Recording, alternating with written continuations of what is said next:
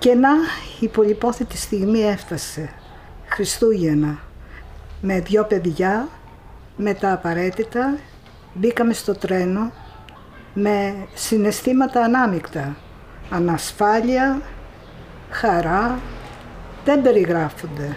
Εκείνο που θυμάμαι ιδιαίτερα και έντονα ήταν στη Ιουγκοσλαβία όταν ήρθαν να κάνουν ε, έλεγχο διαβατηρίων και εισιτηρίων. Ε, ένας ε, υπεύθυνος μου λέει το παιδί είναι μεγάλο, πρέπει να πληρώσει εισιτήριο. Το παιδί εντωμεταξύ το μικρό, η κόρη μου, κοιμόταν εκείνη την ώρα και ήταν σκεπασμένη. Λέω πού το είδατε ότι είναι μεγάλο; Πήγε να το ξεσκεπάσει. Τον τραβάω το χέρι του. Λέω θα μου το ξυπνήσεις.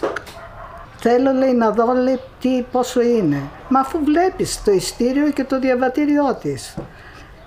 Τελικά έγινε μια μικρή φασαρία, η μικρή ξύπνησε. Αυτός είδε τελικά ότι έκανε λάθος και αποχώρησε. Πέρασε η νύχτα, δεν μπορούσα να κλείσω μάτι, τα παιδιά να κινηθούν έλεγα και να είναι ήρεμα. Πέρασε και αυτή η νύχτα και όταν φτάσαμε τελικά ένα βάρος έφυγε από πάνω μου. Είδαμε και τον μπαμπά μας και ήταν για μένα τα ωραιότερα Χριστούγεννα.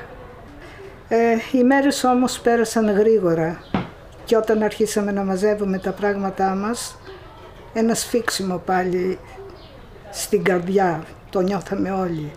Ο άντρας μου προσπαθούσε με ψεύτικο χαμόγελο να ενθαρρύνει, αλλά μάτια.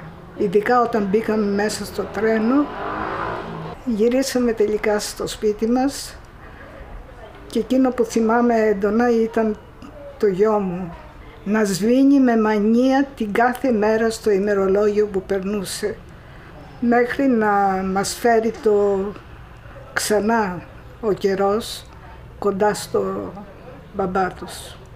Μόλις κλείνανε τα σχολεία, ήταν όλα έτοιμα και για τρεις μήνες ήμασταν ξανά εκεί το καλοκαίρι. Έτσι πέρασε ο καιρός.